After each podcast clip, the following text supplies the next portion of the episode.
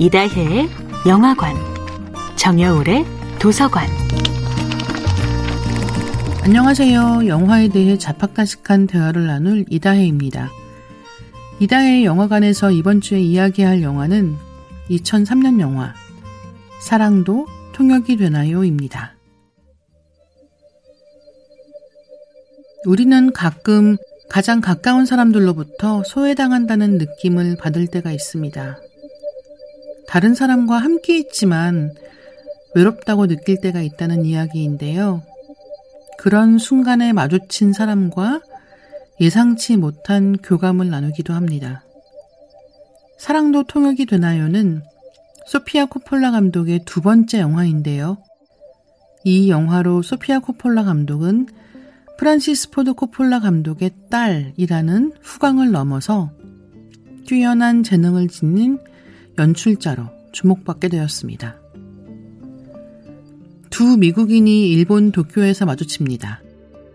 밥 해리스는 유명한 할리우드 배우입니다. 위스키 광고 촬영차 일본에 온 밥은 말이 통하지 않는 광고 촬영 현장에서도 또 촬영 현장 바깥에서도 어쩐지 동떨어져 보입니다. 남편과 함께 도쿄에 방문 중인 샬롯 역시 비슷한 처지입니다.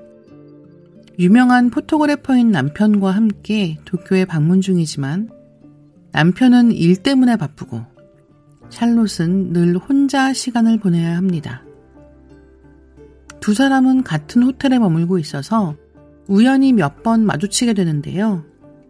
어느 잠 못 드는 밤 투숙하던 호텔 바에서 우연히 만난 두 사람은 같이 술을 마시기도 하고 같이 파티에 참석하기도 하면서 시간을 보냅니다.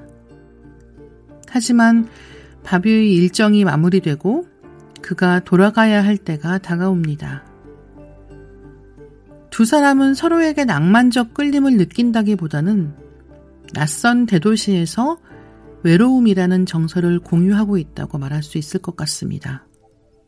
이 외로움은 처연한 동시에 어딘가 달콤한 것처럼 보이기도 해요. 두 사람의 관계가 단순한 관심 이상이면서 동시에 열정이나 사랑이라고 부르기에는 미흡한 성질의 것이기 때문에 더더욱이요.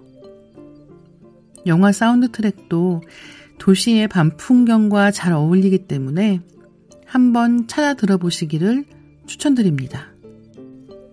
이다혜의 영화관이었습니다.